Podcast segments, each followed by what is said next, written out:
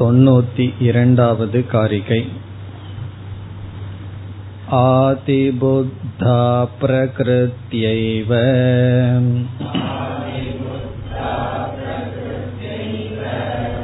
सर्वे धर्मासु निश्चिताः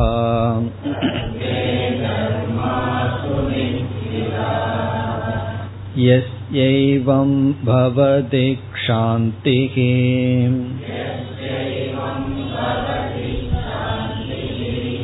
सोमृदत्वाय कल्पते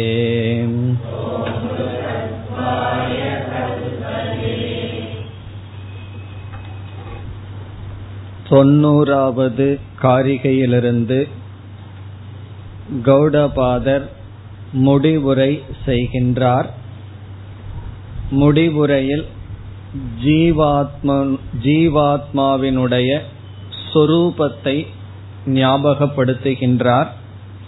அதில் முதலில் ஹேய ஞேய ஆப்ய பாக்கியம் என்று நான்கு தத்துவங்கள் அறியத்தக்கது என்று கூறினார். ஹேயம் என்றால் விடத்தக்கது. அதில் நாம் ஆசுர சம்பத் அல்லது விஸ்வ தைஜச பிராஜ்யனாக இருக்கின்ற பாவனை என்று பார்த்தோம். ஞேயம் என்பது பரமாத்ம தத்துவம் ஆப்யம் என்பது தெய்வீ சம்பத் அல்லது சிரவண மனன நிதித்தியாசனம். பாக்கியம் என்பது மனதில் உள்ள தார்மீகமான இச்சைகள் அல்லது அனைத்து இச்சைகளும். இதில் மூன்று படிகளாக இருப்பதனால் மித்யா ஞேயம் ஆக இருக்கின்ற பிரம்ம தத்துவம் மட்டும் சத்தியம் என்று கூறினார். பிறகு நேயத்துவம் அதுவும் மித்யா பிரம்ம மட்டும் சத்தியம் என்ற கருத்தை அடுத்த காரிகைகளில் கூறி தொண்ணூத்தி இரண்டாவது காரிகையில் ஆதி புத்தாகா பிரகிருத்தியைவ இந்த பிரம்மனானது என்றும் அறியப்பட்டதாகவே இருக்கின்றது. ஆகவே இந்த பிரம்ம நேயமும் அல்ல. எது அறியத்தக்கது அறியப்பட வேண்டும் என்றால் எது அறியப்படவில்லையோ அது அறியப்பட வேண்டும். இந்த பிரம்மன் என்றுமே அறியப்பட்டதாக இருக்கின்றது. எப்பொழுதெல்லாம் நான் நான் என்று சொல்கின்றோமோ அந்த நான் என்ற சொல்லுக்கு உண்மையான அர்த்தமாக அந்த பிரம்மன் இருப்பதனால் ஆதி புத்தாகா பிறகு ஏன் நமக்கு இது தெரியவில்லை என்றால் ஆதி புத்தாகா என்று தெரியவில்லை. ஆனால் எஸ்ய யாருக்கு? ஏவம் பவதி. இவ்விதம் ஞானம் வருகின்றதோ? ஆத்மஸ்வரூபம் அல்லது பிரம்மஸ்வரூபம் என்றும் அறியப்பட்டதே என்று அறிந்து இனி என்னுடைய அறிவுக்கு விஷயம் ஒன்றும் இல்லை என்று அறிவினால் ஒரு அமைதி. சாந்திகி பவதி. அமைதி வருகின்றதோ? சக அமிர்தத்துவாய கல்பதே. அவன் அமிர்தத்துக்கு தகுதியுடையவன் ஆகிவிடுகின்றான்.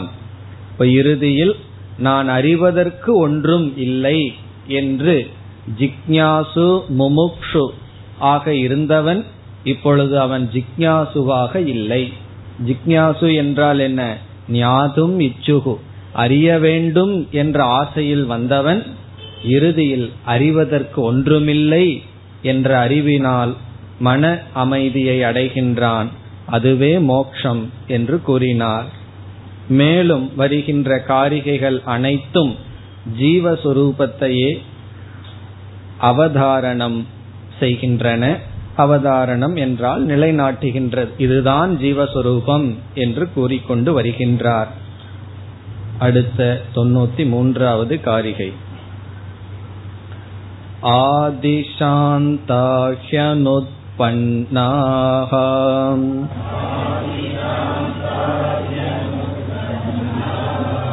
प्रकृत्यैव सुनिर्वृताः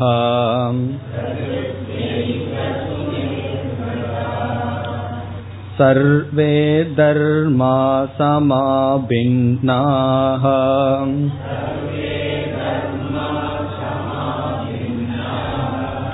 अजं साम्यं विशारदम्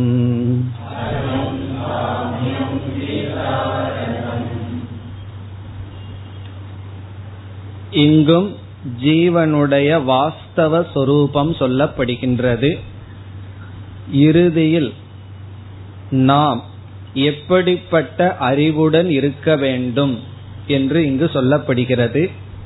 எப்படிப்பட்ட அறிவு இறுதியில் நமக்கு வந்து வாய்க்கின்றது என்று இங்கு நமக்கு கிடைக்கின்றது. உபனிஷத்துக்குள் வரும்பொழுதும் உதாரணமாக தைத்திரியத்தில் நாம் அமர்ந்தால் முதலில் அன்னமய கோஷம் ஆத்மா என்று சொல்லப்படுகிறது. பிறகு இதுதான் ஆத்மா என்ற அறிவு வந்த பிறகு அடுத்தது பிராணமய கோஷம் ஆத்மா என்று சொல்லப்பட்டு முதல் புகட்டிய அறிவு உபனிஷத்தினாலேயே நீக்கப்படுகிறது. அப்படி நாம் உபனிஷத்துக்குள்ளும் ஒரு அறிவை ஆரம்பத்தில் பெறுவோம் பிறகு உபனிஷத் அது அறிவு அல்ல என்று நீக்கிவிடும் இறுதியாக எப்படிப்பட்ட அறிவில் நாம் நிற்க வேண்டும்? எந்த அறிவை நாம் பெற்றபின் பிறகு இது தவறு என்று உபனிஷத் நீக்காமல் இதுதான் அறிவு என்று முடிவுரை செய்கிறதோ அது இங்கு வருகின்றது. என்னவாம்? முதலில் இரண்டாவது வரியில் முதல் சொற்கள் சர்வே தர்மாகா இங்கு தர்மாகா என்றால் ஜீவர்கள். சர்வே தர்மாகா எல்லா ஜீவர்களும் இப்படிப்பட்ட சுபாவத்தை உடையவர்கள். என்னவாம்? ஆதி ஆதிசாந்தாகா ஆதி ஆதி என்றால் என்றும் எப்பொழுதும் முதலிலிருந்தே சொரூபதக. முதலிலிருந்தே சாந்தாகா என்றால் பூர்ண ஆனந்தாகா. ஆனந்த ரூபமானவர்கள் சாந்தியை அடைந்தவர்கள். நாம் அனைவரும் எதற்கு முயற்சி செய்கின்றோம்? சாந்திக்காக முயற்சி செய்கின்றோம். இங்கு இறுதியில் என்ன ஞானத்தை நாம் அடைகின்றோம்? சாந்தி என்ற ஒரு ஒரு பாவனையை நாம் அடைந்தாலும் அது இழக்கப்படும். ஆகவே இங்கு நாம் அடைகின்ற ஞானம் சாந்தியை நான் அடைய வேண்டியதில்லை காரணம் ஆதி சாந்தாகா என்றும் நான் சாந்த சுரூபமானவன் சாந்தி என்பது அடையப்படுவதல்ல. எல்லா ஜீவர்களும் ஆதி முதல் கொண்டே எப்பொழுதுமே சாந்த சுரூபமாக இருக்கிறார்கள். பிறகு அனுப்பன்னாக உற்பத்தி அற்றவர்கள் அஜாகா என்று பொருள். அனுப்பன்னாகா என்றால் பெறப்பற்றவர்கள். எல்லா ஜீவர்களும் பெறப்பற்றவர்களாகவே எப்படி? பிரகிருத்தியா ஏவ. பிரகிருதி என்றால் சொரூபத்தில். சொரூபமாக பெறப்பற்றவர்களாகவே இருக்கிறார்கள். இதையெல்லாம் அகம் என்று நாம் கன்வெர்ட் செய்ய வேண்டும். அதை மாற்றினால் நிதித்தியாசனம் ஆகிவிடும் அகம் ஆதி சாந்தக. நான் என்றும் சாந்த சுரூபமானவன். நான் என்றும் பெறப்பற்றவன். எப்படி? இடைக்காலத்தில் அல்ல பிரகிருத்தியா சுரூபமாக. சுநிர்விருதாக சுநிர்விருதாக என்றால் சம்சாரமற்றவர்கள். சுநிர்விருதாக அனர்த்த சூன்யாகா. அனர்த்தமற்றவர்கள். அசங்காகா என்றும் ஒரு பொருள். ஏதோடும் சம்பந்தப்படாதவர்கள். உபரத சுவாவாகா என்று விளக்குகிறார்கள். உபரதம் என்றால் நான் எனக்குள் ஒடுங்கியவன். நாம் என்ன நினைத்து கொண்டு நாம் வருத்தப்படுகின்றோம்? எனக்கு தமம் இல்லை சமம் இல்லை. காரணம் நான் என்றும் வெளியே அலைந்து கொண்டு இருக்கின்றேன்.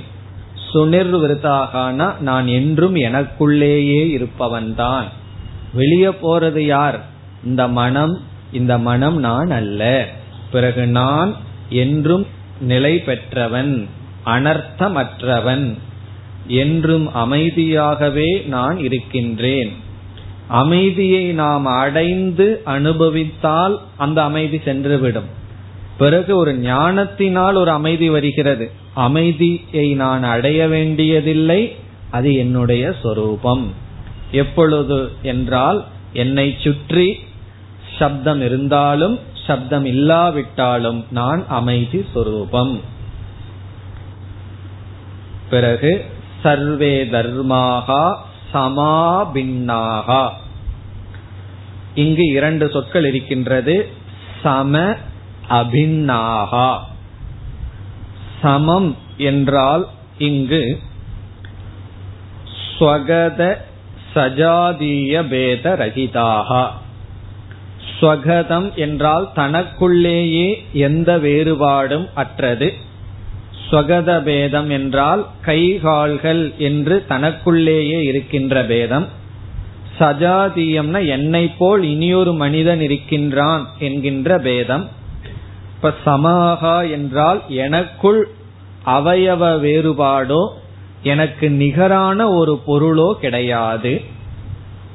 அபின்னாகா என்றால் விஜாதீய பேத ரகிதாகா விஜாதிய பேதம் என்றால் நான் அறிவுடையவன் இது ஜடமானது நான் மனிதன் இது மிருகம் என்று வேற்றுமையுடன் கூடியது. அது அற்றவன் அனைத்து ஜீவர்களும்.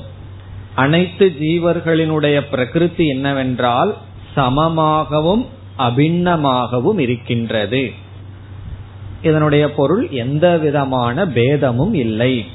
அபின்னாகான பின்னமற்றது சமாகா என்றால் யூனிஃபார்ம். ஒன்றானது என்று பொருள். இங்கு எந்த விதமான பேதமும் இல்லை. சம அபின்னாகா சர்வே தர்மாகா. ஏன் ஜீவன் இவ்விதம் இருக்கின்றான் என்றால் கடைசி பகுதியில் அஜம் சாமியம் விசாரதம் இதுவும் ஜீவனுடைய சொரூபம். இதில் என்ன சொல்கிறார்? இவ்விதம் ஜீவர்கள் இருப்பதனால் நாம் அனைவரும் மேற்கூறிய வண்ணம் இருக்கின்றோம். அஜம் என்றால் பெறப்பட்டதாக அந்த ஆத்ம தத்துவம் இருக்கிறது. சாமியம் சமாகா என்று சொன்னது போல் எந்த விதமான பேதமும் அற்றதாக இருக்கின்றது. விஷாரதம் தூய்மையானதாக இருக்கின்றது. விசாரதம்னா தூய்மையானது அசுத்தம் அற்றது. இதை எப்படி சம்பந்தப்படுத்த வேண்டும்? இது ஆத்மஸ்வரூபமாக இருப்பதனால் அனைத்து ஆத்மாக்களும் அனைத்து ஆத்மா என்றால் ஒவ்வொரு சரீரத்திலும் விளங்கிக் கொண்டிருக்கின்ற அந்தர்யாமியான ஆத்மா அஜம் சாமியம் விசாரதம். ஆகவே எல்லா ஜீவர்களும் ஆதிசாந்தாக அனுப்பன்னாக சுநிர்விருதாக என்று சம்பந்தப்படுத்த வேண்டும். இந்த கடைசி மூன்று சொற்களும் எல்லா விதமான ஆத்மாவுக்கும் இதே தன்மைதான் என்று விளக்குகின்ற சொற்கள். இதில் புதிதாக கௌடபாதர் நமக்கு ஒன்றும் கொடுக்கவில்லை. இறுதியில் ஜீவனுடைய சொரூபம் இதுதான் என்று கூறிக்கொண்டு வருகின்றார். இனி அடுத்த காரிகை. वैशारद्यं तु वै नास्ति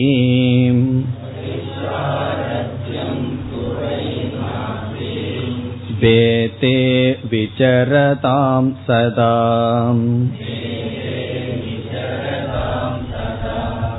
वेतनिं नापृथक्वादाः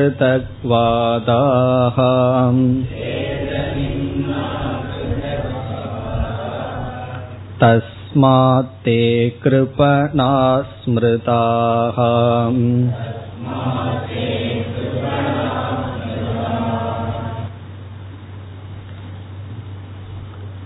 இந்த காரிகையில் அவித்வன் நிந்தா செய்யப்படுகிறது அவித்வான்களை நிந்திக்கின்றார் அஜானிகள் நிந்திக்கப்படுகிறார்கள் அஜானி நிந்தா.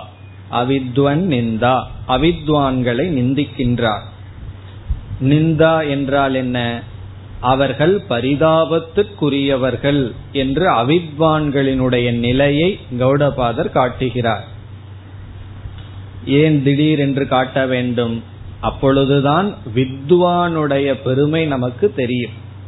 வித்வானுடைய பெருமை இங்கு வித்வான் என்றால் ஆத்ம ஞானி ஆத்ம ஞானியினுடைய பெருமை தெரிய வேண்டுமென்றால் அஜானியினுடைய நிலையை நாம் சற்று பார்க்க வேண்டும். அல்லது நாமளே அஜான காலத்தில் இருந்த நிலையை பார்த்து ஞான காலத்தில் இருக்கின்ற நிலையை பார்த்தால் நமக்கு ஞானத்தினுடைய பெருமை தெரியும். வேறொரு இடத்தில் வித்யாரண்யர் என்ன செய்கின்றார்? மோக்ஷத்தை அடைந்தவன் சம்சார தசையில் தான் இருக்கும் பொழுது எப்படியெல்லாம் இருந்தேன் இப்பொழுது எப்படி இருக்கின்றேன் என்று சொல்வது போல் பல ஸ்லோகங்கள் எழுதியிருக்கிறார். நான் இப்படியெல்லாம் இருந்தேன் இந்த ஞானத்தினால் இப்படி இருக்கின்றேன் என்று அவரே தன்னுடைய பழைய ஸ்திதியை ஒப்பிட்டு பார்க்கின்றார். அதைத்தான் இங்கு கௌடபாதர் செய்கின்றார் இந்த ஞானம் இல்லாதவனுடைய நிலை என்ன? அவர்கள் எப்படிப்பட்டவர்கள்? இது எதற்கு என்றால் இந்த ஞானத்தில் நமக்கு முக்கியத்துவம் அல்லது ஸ்ரத்தை வருவதற்காக. ஞானத்தினுடைய பெருமை எப்பொழுது வரும்?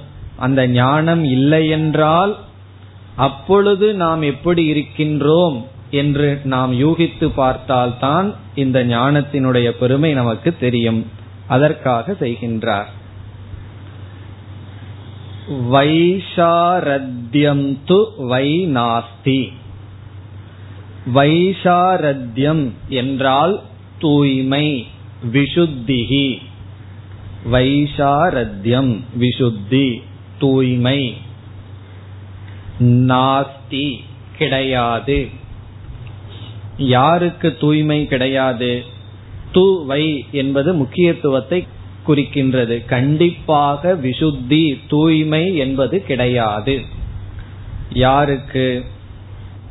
பேதே விசரதாம் சதா சதா எப்பொழுதும் பேதே வேற்றுமையில் விசரதாம் இருப்பவர்களுக்கு।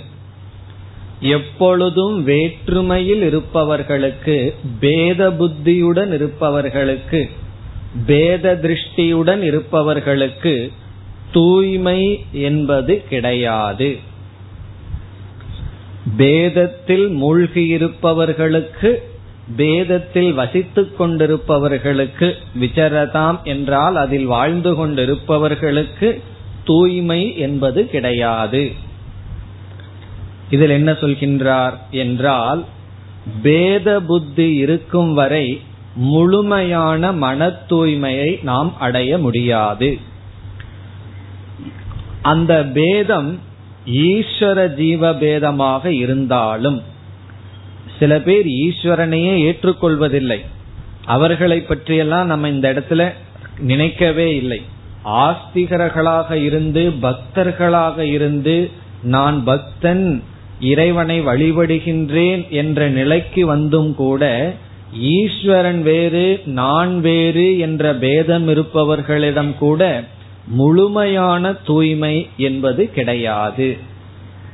இப்ப ஈஸ்வரனிடம் நம்மை வேறுபடுத்தி கொண்டாலும் கூட அந்த இடத்தில் தூய்மை இல்லை. அப்ப ஈஸ்வரனையே ஏற்றுக்கொள்ளாத அபக்தர்களை பற்றி இங்கு நாம் பேசவே இல்லை. பக்தர்களுக்குள்ளும் கூட ஈஸ்வர பேதம் இருந்தாலும் அவர்களிடம் தூய்மை இல்லை. காரணம் என்ன? பேதப்படுத்துவது அகங்காரம். நம்முடைய அகங்காரம்தான் பேதப்படுத்துகின்றது. ஆகவே தூய்மை இல்லை. இப்ப கர்மயோகத்திலையும் உபாசனையிலையும் அடைகின்ற தூய்மை என்ன என்றால் அது முழுமையான தூய்மை அல்ல. அகங்காரத்தை வைத்துக்கொண்டு அகங்காரத்தை நாம் ஓரளவு சுத்தப்படுத்துகின்றோம். அகங்காரத்தை சுத்தப்படுத்துறது தான் அனைத்து சாதனையும். வேதாந்தத்தில் என்ன சொல்றோம்? இந்த அகங்காரமே அசுத்தம்னு சொல்றோம். அசுத்தத்தை போய் சுத்தப்படுத்திட்டு இருந்தா எப்படி இருக்கும். ஆனா அது தேவைப்படுகின்றது. காரணம் என்ன? சுத்த அகங்காரம் தான் கடைசியில நம்ம விட்டுட்டு போகும். நம்ம விட்டுட்டு போகணும்னா அது தூய்மையா போகணும். மகாத்மா காந்தி சொன்னது போல பிரிட்டிஷ் மக்கள் நண்பர்களாக நாட்டை விட்டு வெளியேற வேண்டும்னு சொன்னார். அப்படி இந்த அகங்காரம் நமக்கு நண்பனாக நம்மை விட்டுட்டு போகணும். அதோட பகைச்சிட்டோம் அப்படின்னா அது நம்மை விட்டு போகாது. அதுக்கு அவ்வளவு பவர் இருக்கு. இப்ப கடைசியா நம்ம ஈகோ எப்படி போகணும்னா சரி நீ எனக்கு கொடுக்க வேண்டியதெல்லாம் கொடுத்துட்டேன் நான் உன்னை விட்டுறேன்ட்டு போகணும். அப்படி செய்வதுதான் கர்மயோகம் உபாசனை. ஒரு கடைசியில அகங்காரம் நம்மை விட்டு நீங்குவதுதான் மோக்ஷம். அது அத்வைத ஞானத்துல மட்டும் தான் வரும். பிறகு துவைதத்தில் வராது. ஆனா துவைதம் இதற்கு படியாக இருக்கும் இருக்க வேண்டும். அதனால இந்த இடத்துல நம்ம எப்படி புரிஞ்சுக்கணும்? அத்வைதத்துலதான் முழுமையான சுத்தி கிடைக்கின்றது. துவைதத்தில் இருப்பவர்களுக்கு முழுமையான சுத்தி கிடைக்காது. காரணம் என்ன? துவைதத்தில் அகங்காரம் இருக்கின்றது. ஈஸ்வரனை நம்மிடமிருந்து வேறுபடுத்தி காட்டுகின்றது. ஆகவே பேதத்தில் இருப்பவர்களுக்கு வைசாரத்தியம் கிடையாது. பிறகு பேத நிம்னாகா பேத நிம்னாகா என்றால் பேதத்தில் மூழ்கி இருப்பவர்கள். பகவான் வந்து பேதம் வேற்றுமையை செய்வதே மாயையினால் அந்த மாயையில் மூழ்கி இருப்பவர்கள். சிருஷ்டி என்றால் பேதம். சிருஷ்டிக்கு இனியொரு வார்த்தை என்ன சொல்லலாம்? பேதம் டிஃபரன்ஸ் வேற்றுமை. எதையாவது நம்ம ஒன்ன உருவாக்கினோம்னு சொன்னா நம்ம வேற்றுமையை உருவாக்குகிறோம். ஒரு பேப்பர் இருக்கு அதுல ஒருவர் வந்து ஒரு ஆர்ட் வரைகிறார் ஒரு வரைபடத்தை வரைகிறார். ஏதோ படைச்சிருக்காருன்னு என்ன? அங்க வெண்மையா இருக்கிறதுல சில பேதத்தை உருவாக்கி இருக்கின்றார் அப்படி எதை எடுத்தாலும் சிருஷ்டி இஸ் ஈக்வல் டு பேதாகா. இவ்விதம் பேத நிம்னாகா என்றால் இந்த பொய்யான பேதத்தில் சிருஷ்டியில் மூழ்கி இருக்கிறார்கள். ஜாதி பேதம். இப்படி எத்தனையோ பேதம் இருக்கு. யோசிச்சு பார்த்தா ஜாதிங்கிறது என்னன்னா அப்படி ஒரு பொருளே அல்ல. இருந்தாலும் ஒரு கற்பனை மக்கள் எல்லாம் அதுல மூழ்கி வாழ்க்கையே இழந்து கொண்டு இருக்கிறார்கள். இப்படி எந்த பேதங்களில் மூழ்கி இருப்பவர்கள்? பிறகு பிருதக்வாதாகா பிருதக் என்றால் வேற்றுமைதான் சத்தியம் என்று வாதமிடுபவர்கள். பிருதக்வாதாகா வேற்றுமைதான் சத்தியம். தான் மூழ்கி இருக்கின்ற வேதத்தில் அவ்வளவு திருடமான புத்தி உடையவர்கள். இது வந்து அவர்களுடைய புத்தியை காட்டுகிறது. ஏன்னா வாதம் பண்ணணும்னா கொஞ்சம் புத்தி இருக்க வேண்டும் அல்லவா? பிருத்தக் வாதாகனா அவங்களுடைய இன்டலெக்ட் வந்து பேதத்துல மூழ்கி இருக்கு. பேத நிம்னாகா அவர்களுடைய மனம் பேதத்தில் மூழ்கி இருக்கிறது. முழு அந்த கரணமே பேதத்தில் இருக்கின்றது வேற்றுமையில் இருக்கின்றது. என்ன சொல்வார்கள்? சில மதவாதிகள் பிருத்தக்வாதிகள் பிருத்தக்வாதாகன்னு சொன்னாரே. அவர்கள் என்ன சொல்வார்கள்? நான் சர்க்கரையாக இருக்க விரும்பவில்லை. சர்க்கரையை சுவைப்பவனாக இருக்க விரும்புகின்றேன். இதுதான் அவர்கள் கொடுக்கின்ற வாதம். சர்க்கரையா இருந்தா மற்றவங்க யாராவது சாப்பிட்டு விடுவார்கள். அதனால நான் சர்க்கரையை சுவைப்பவனாக இருக்கின்றேன். அதனால நான் கடவுளாக இருக்க விரும்பவில்லை. கடவுளை வழிபடுபவனாக இருக்க விரும்புகின்றேன்.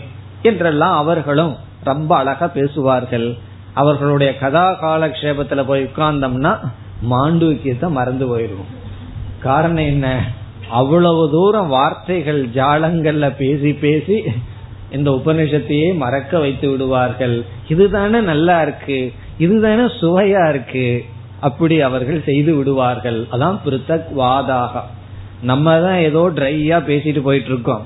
அவர்களிடம் போய் அமர்ந்து கேட்கணும். அவர்கள் சொல்ற கதைகள் அப்படியே அழுதுட்டு பேசுற விதமெல்லாம் நம்ம அப்படியே மயக்கி விடுவார்கள். அப்படி வாதம் செய்வார்கள்.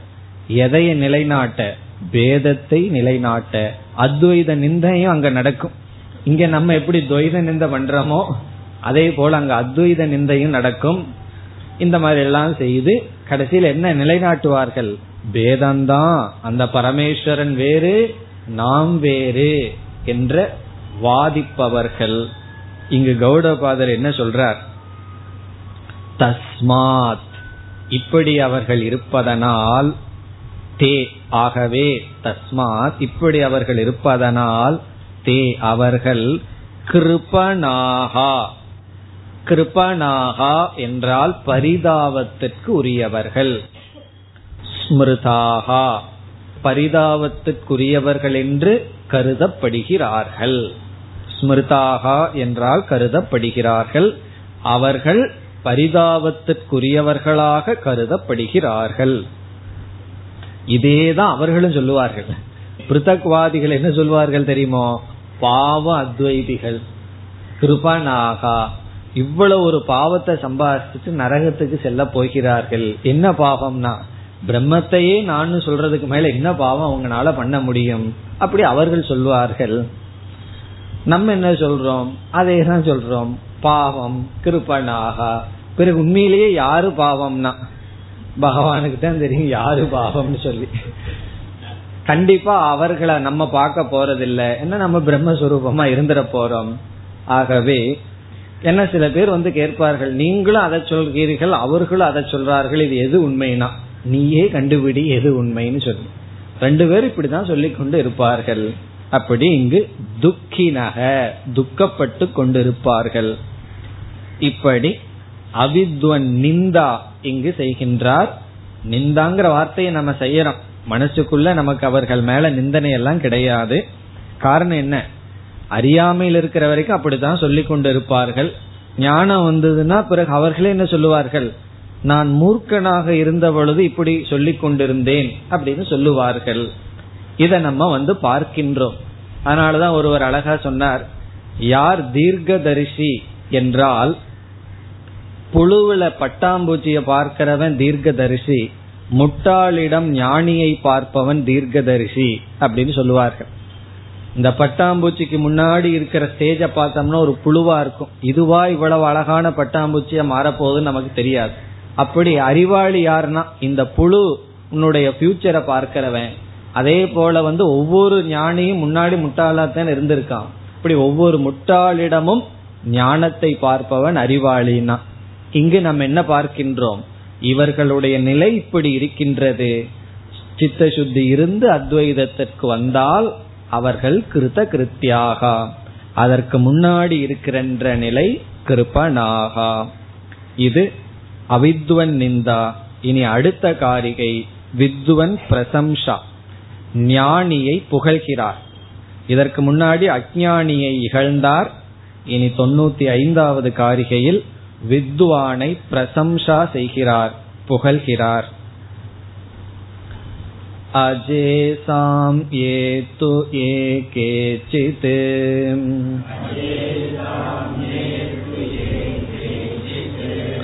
भविष्यन्ति सुनिश्चिताः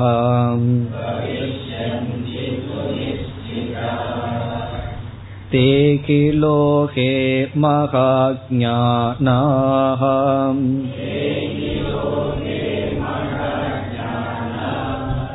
तच्च लोको न गाहते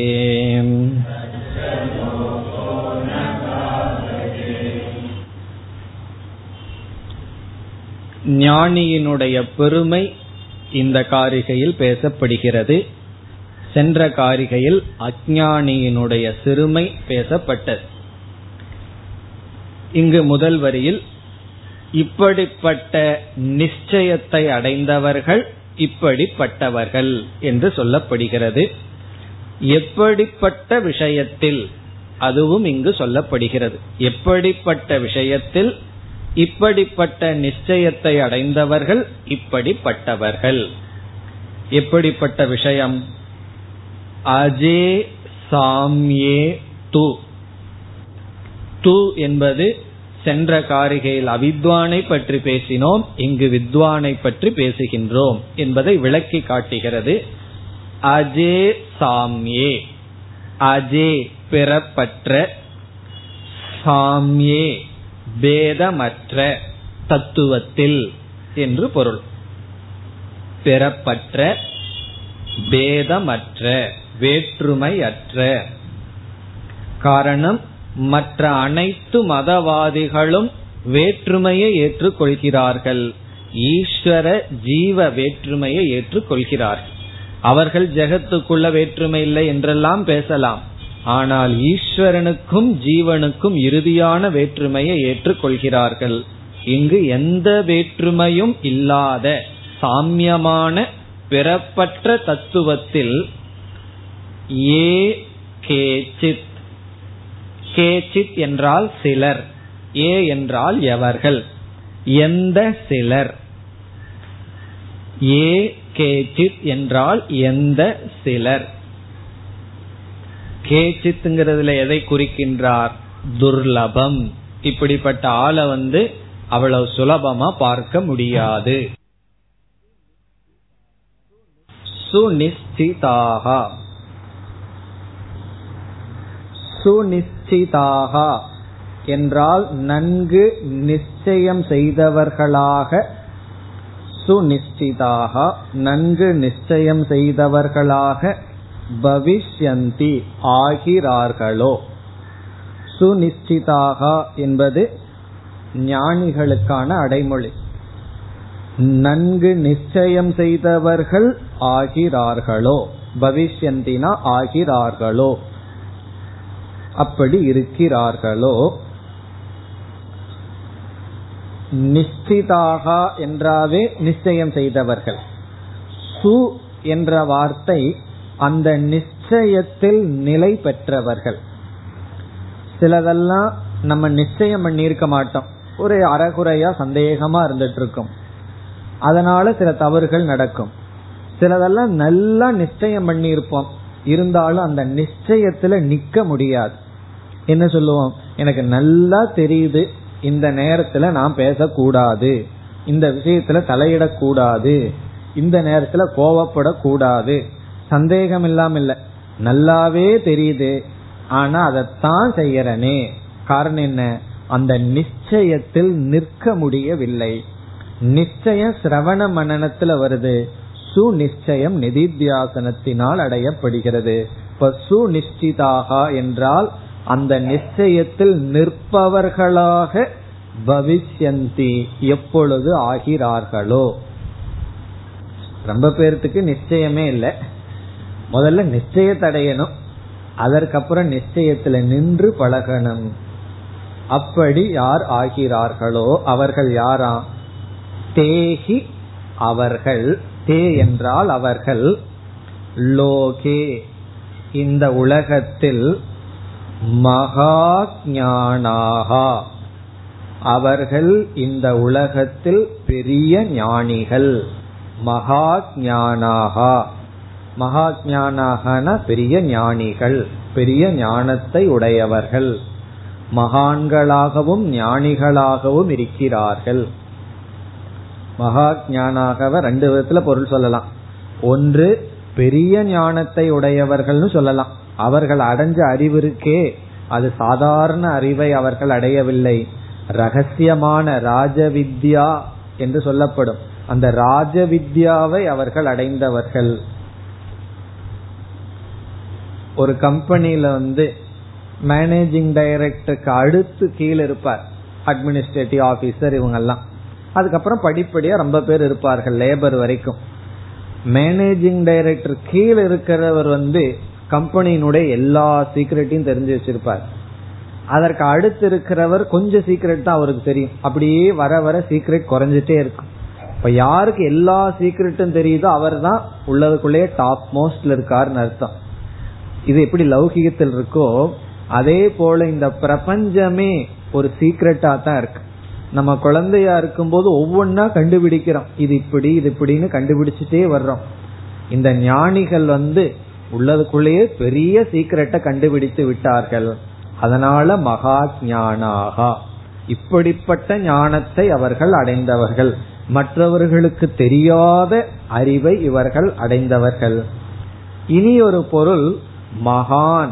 அவர்கள் மகான்களாகவும் ஞானிகளாகவும் இருக்கிறார்கள். காரணம் என்னன்னா வைசாரத்தியம் நாஸ்தி வேதத்தில் இருப்பவர்களுக்கு இவர்களுக்கு தான் டோட்டல் பியூரிட்டி இருக்கின்றது.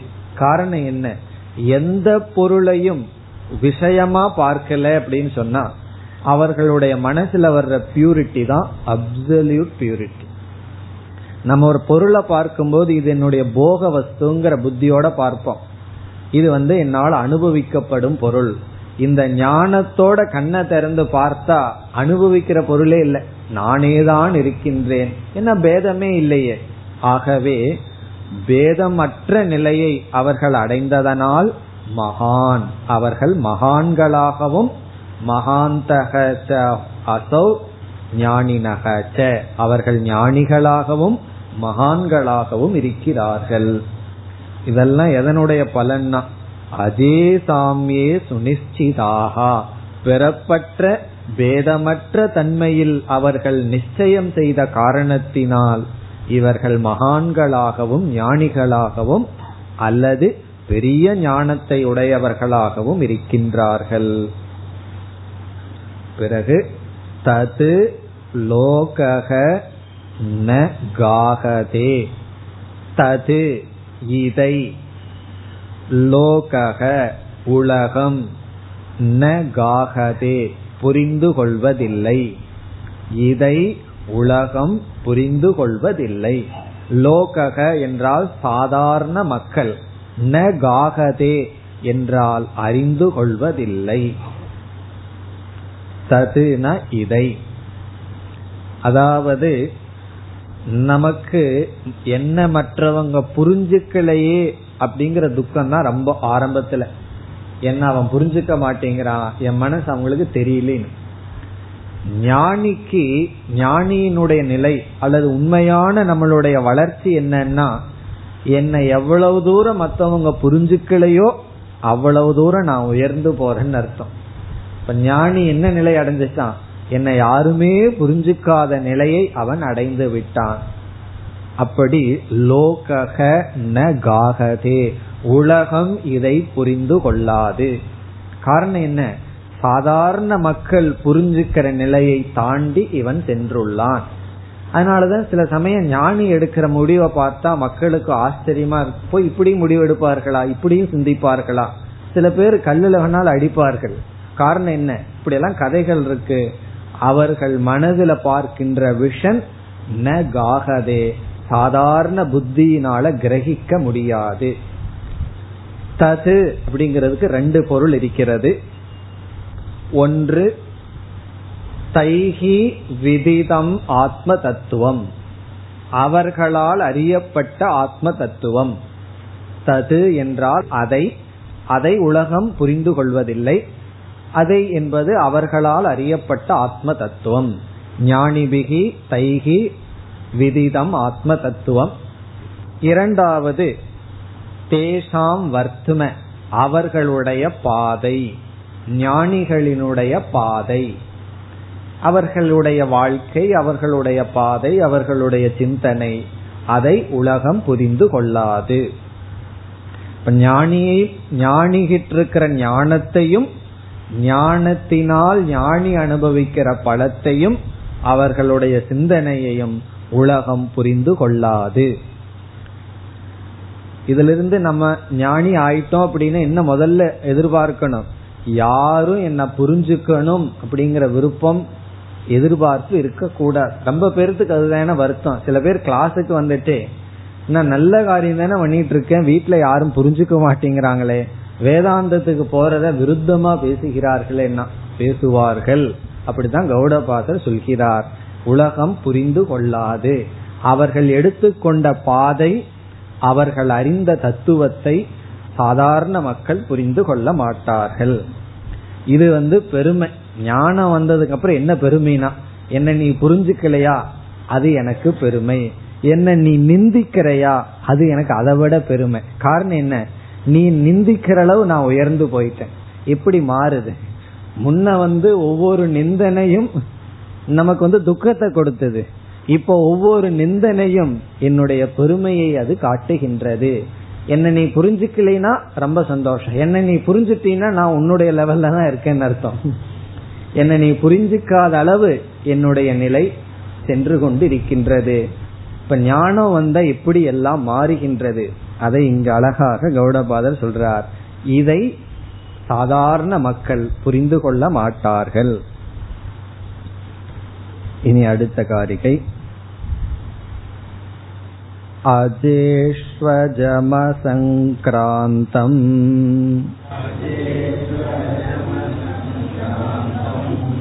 धर्मेषु ज्ञानमिष्यते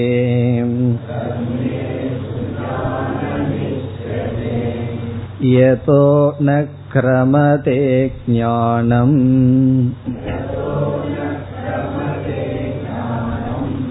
असङ्गं तेन कीर्तितम्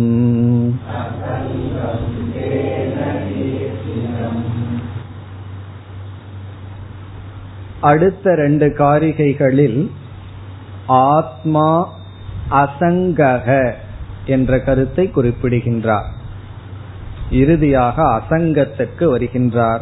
அதுதான் சாரம். காரணம் என்ன சம்சாரம் வேதத்தினாலும் சங்கத்தினாலும் வருகின்றது. இங்கு ஆத்மா அசங்கக. ஞானம் அசங்கம் என்று சொல்கிறார். இது எப்படிப்பட்ட அசங்கம் என்றால் ரெண்டு விதமான அசங்கம் இருக்கின்றது. அசங்கம் என்றால் பற்றின்மை தொடாமல் இருத்தல் சங்கம்னா சேர்ந்து கொள்ளுதல் அசங்கம்னா பிரிந்திருத்தல் அஸ்பர்ஷம் என்று சொல்லப்படுகிறது. அஸ்பர்ஷ யோகோவை நாம என்று சொல்லியிருந்தார். இது அஸ்பர்ஷம் அசங்கம். இங்கு ஒரு பொருள் என்னுடைய சங்கத்துக்கு இருக்கின்றது. நான் சங்கல்பத்தினால் அசங்கமாக இருக்கின்றேன். உதாரணமாக நம்முடைய வீட்டுல கிச்சன்ல சாப்பிட்ற பதார்த்தங்கள் எல்லாம் இருக்கு. ஆனால் இன்னைக்கு நான் விரதம் அதோடு அசங்கம். அப்படின்னு என்ன அர்த்தம்? இன்று அதை நான் தீண்ட மாட்டேன். விரதாத்மாக இருக்கின்றேன். நம்ம புத்தியில் என்ன இருக்கு? என்னுடைய சங்கத்துக்கு யோக்கியதமாக அவைகள் இருக்கின்றன ஆனால் அவைகளை நான் அனுபவிக்கவில்லை. அது வந்து சாதனை லெவல்ல இருக்கிற அசங்கம். இங்கு சொல்லப்படுகின்ற அசங்கம் என்னவென்றால் நான் தீண்டுவதற்கு இரண்டாவது வஸ்து இல்லை என்ற ஞானத்தினால் வருகின்ற அசங்கம். நான் வந்து எதையாவதோட சம்பந்தம் வைக்கலாம்னு சொன்னா ரெண்டாவது வஸ்துவையே நான் பார்க்கவில்லை. அதனால நான் அசங்கம். அதே போல சாலிட்யூடு தனிமையும் ரெண்டு. சாதனா லெவல்ல எவ்வளவோ பேர் இருக்காங்க. அந்த ஜனக்கூட்டத்திலிருந்து நான் பிரிஞ்சிருக்கேன். அது ஒன்று அது சாதனா லெவல் அது தேவைதான் ஆரம்பத்துல. பிறகு என்னன்னா நான் வந்து என்றுமே தனிமைப்பட்டவன் தான். என்னை சுத்தி ஆயிரம் பேர் இருந்தாலும் நான் தனிமையில் இருந்தாலும் நான் ஒருவன் தான் இருக்கின்றேன் என்ற ஞானம் இங்கு அந்த இரண்டாவது நிலை பேசப்படுகிறது சாதனா லெவல்ல இங்க பேசல. சாத்தியத்திலிருந்து கௌடபாதர் பேசுகின்றார். என்ன சொல்கிறார்? அஜேஷு அஜம் அசங்கிராந்தம் தர்மேஷு. தர்மேஷு என்ற சொல்லையும் முதல் அஜேஷு என்ற சொல்லையும் எடுத்து சேர்த்து அஜேஷு தர்மேஷு. பிறக்காத ஜீவர்களிடத்தில் தர்மேஷு என்றால் ஜீவர்களிடத்தில் அஜேஷு என்றால் பிறப்பற்ற ஜீவர்களுக்கு அடைமொழி. பிறப்பற்ற ஜீவர்களிடத்தில் இருக்கின்ற ஞானம். ஞானம் என்றால் ஜீவர்களினுடைய அறிவு சொரூபம். தர்மேஷுன ஜீவர்களிடத்தில் ஞானம்னா இருக்கின்ற அறிவு சைத்தன்யம். இந்த சைத்தன்யத்துக்கு இங்க ரெண்டு லட்சணம் சொல்றார். ஒன்று அஜம் பிறப்பற்றது. பிறப்பற்ற ஜீவர்களுக்குள் இருக்கின்ற ஞானம் பெறப்பற்றது. பிறகு அசங்கிராந்தம். அசங்கிராந்தம் என்றால் சம்பந்தமற்றது சங்கமற்றது. சங்கிராந்தம்னா ஏதோடு சம்பந்தப்படுவது. அசங்கிராந்தம்னா எதையும் தொடாதது. எதையும் தொடாதது சம்பந்தப்படாதது. அனாத்மா லெவல்ல அன்டச்சபிலிட்டிய பத்தி பேசுனா அது வந்து அது வந்து ஹிம்சா. ஆனா ஆத்மா லெவல்ல அன்டச்சபிலிட்டி தான் சத்தியம்.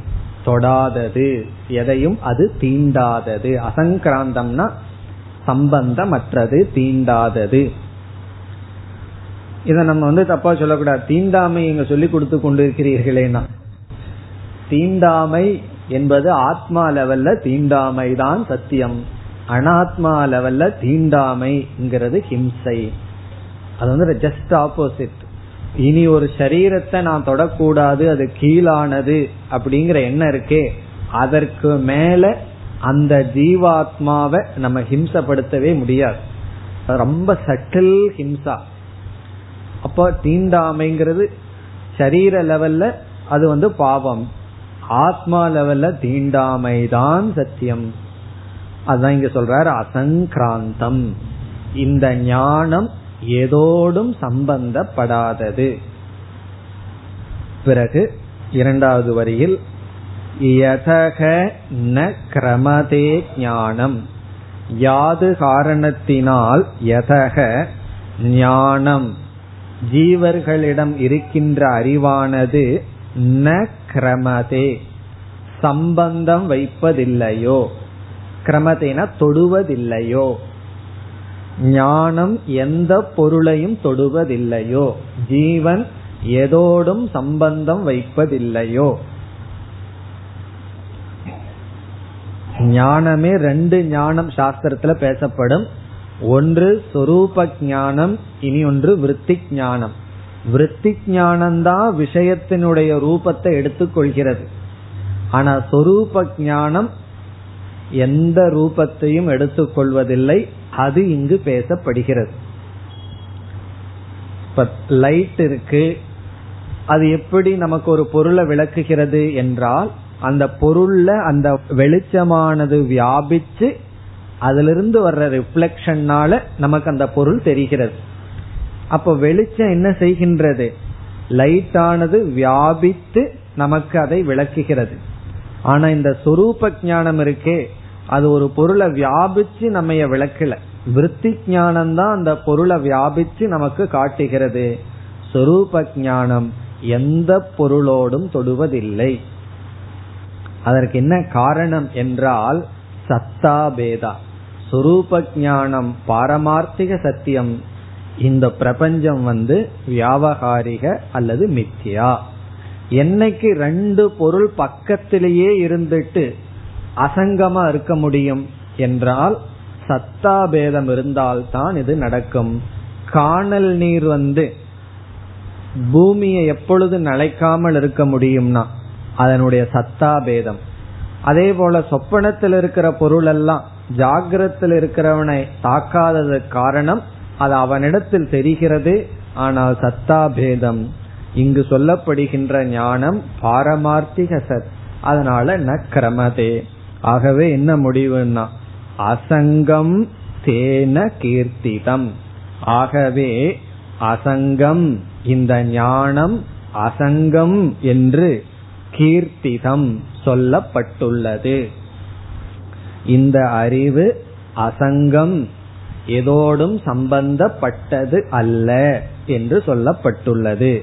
கீர்த்திதம்னா உபனிஷத்தினால் கூறப்பட்டுள்ளது. இனி மீண்டும் இந்த அசங்கத்தை பற்றியே கூறுகின்றார். அணுமாத்ரேபி வைதர்மியே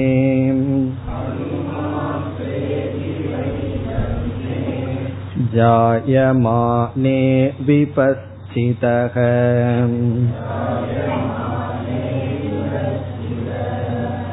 असङ्गता सदा नास्ति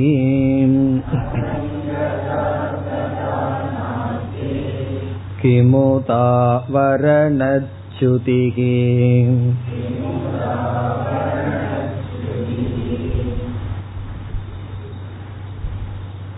இங்கு என்ன சொல்கின்றார்?